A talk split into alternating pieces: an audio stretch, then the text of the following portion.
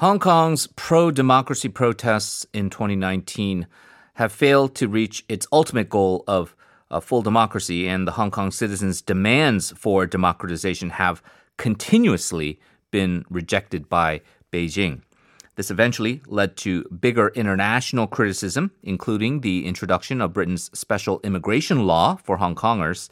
Nevertheless, the National People's Congress of China has recently had their two sessions, and the most important political event of that country uh, resulted in the Congress unanimously voting in favor of a revision to Hong Kong's electoral system, overwhelmingly uh, limiting the country's autonomy and ensuring that more pro Beijing candidates uh, be in charge. So, to hear more about the implications of those recent changes, we are pleased to be joined once again by the China senior researcher at Human Rights Watch, Maya Wang, on the line. Hello. Hello. Thanks for having me. Thank you for joining us once again. So, according to Beijing, this uh, recent reform, as they call it, is to quote plug the loopholes in the electoral and political system of Hong Kong. Um, it essentially means that people more favorable to Chinese interests would be in charge. Uh, what do you think they mean by the loopholes? Well, there are no really loopholes. Um, the Chinese government essentially have been using the term loopholes as a reason for um, drastic changes to Hong Kong that um, are about increasing their control over the territory. Now, the reaction to this, at least from the Chinese side, is that the um, Chinese Premier Li Keqiang said that uh, Beijing is determined to fully implement the principle of patriots uh, administering Hong Kong uh, continue the structure of one country, two systems. Now, how distinctive these two systems are now seems to be more and more obscured. This was, as we know, uh, established back during the uh, handover in 1997 when the UK uh, gave the territory uh, to China. what are your thoughts on the Premier's remarks? Well, that is not true, right? Um, one country, two systems at the time of the handover meant precisely that except for foreign affairs and um, the military, Hong Kong people have a high degree of autonomy, meaning that people in Hong Kong can rule Hong Kong. Um, and that also means that um, Hong Kong people should have the ability to choose um, within the electoral arrangements the candidates to represent them. Uh, they can decide on uh, almost every kind of aspect of their lives. Uh, but instead, what happened um, in the last few years, and especially recently, is that the Chinese government is interfering and essentially assuming the control of the city now that uh, people in Hong Kong uh, are even getting censored on the programs they can listen um, on the on the radio, um, and that um, even running a public opinion poll is now landing people in, potentially in jail for national security uh, law breaches. In terms of the specifics of what's being proposed by the NPC, so what we see is that the number of seats in the Hong Kong Parliament will be expanded from 1,200 to 1,500. Now, I think people outside of Hong Kong will be kind of uh, surprised to know that there are so many seats in, in the legislature here in Korea. There's only 300 uh, for for a much larger uh, uh territory. However, um, from 1,200 to 1,500, you would you could assume that that means more people could be able to participate in the democratic or so-called democratic process. But in your view, from expanding the seats uh, that significantly, what would be the implications of that kind of change? Well, actually, I don't think that the number of the seats increase refer to the Legislative Council, which is Hong Kong's own um, mm-hmm. legislature, which was previously um, democratic, mm-hmm. um, but it refers to the uh, the kind of the rubber stamp uh, uh, body that um, is um, ha- uh, kind of um, not a real representation of Hong Kong's public opinion. So, um, an increase in these numbers are doesn't uh, not really kind of meaningful. They don't increase the amount of um, democracy in Hong Kong. Quite the opposite. They are kind of numerical manipulations that ensure that Beijing essentially can um, kind of exert its will through those people that it um, directly or indirectly handpicks to be in these uh, positions of power.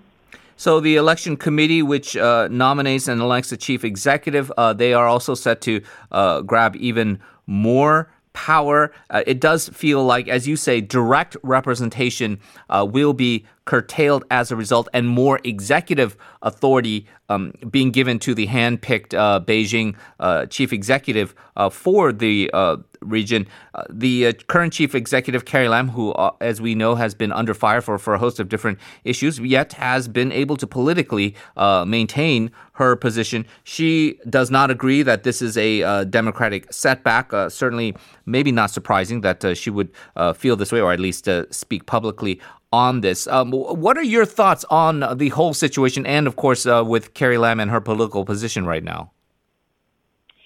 Well, Carrie Lam has no, uh, very little, I should say, uh, public support. Um, not to uh, uh, not to say that there there is not uh, some small minority of people. I think the public opinion polls in Hong Kong the last time that people could poll freely was. Um, showed about 10 to 12 percent of people who are kind of a strong supporter of um, the Chinese government and the Hong Kong government. Um, the, the, the, vast majority of people, regardless of where they stand on the pro-democracy movement, generally want um, democracy.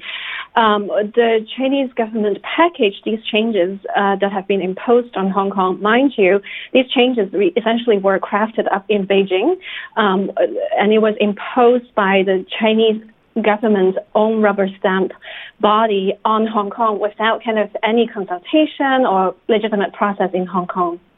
So um, essentially what happens in Hong Kong was that Beijing just did away with even the half democracy that Hong Kong had after years of people in Hong Kong fighting for full democracy. So you can imagine it's not just a set, it's, it's more than a setback, is the eradication mm. of the limited representation that people in Hong Kong had entering from British to Chinese um, sovereignty.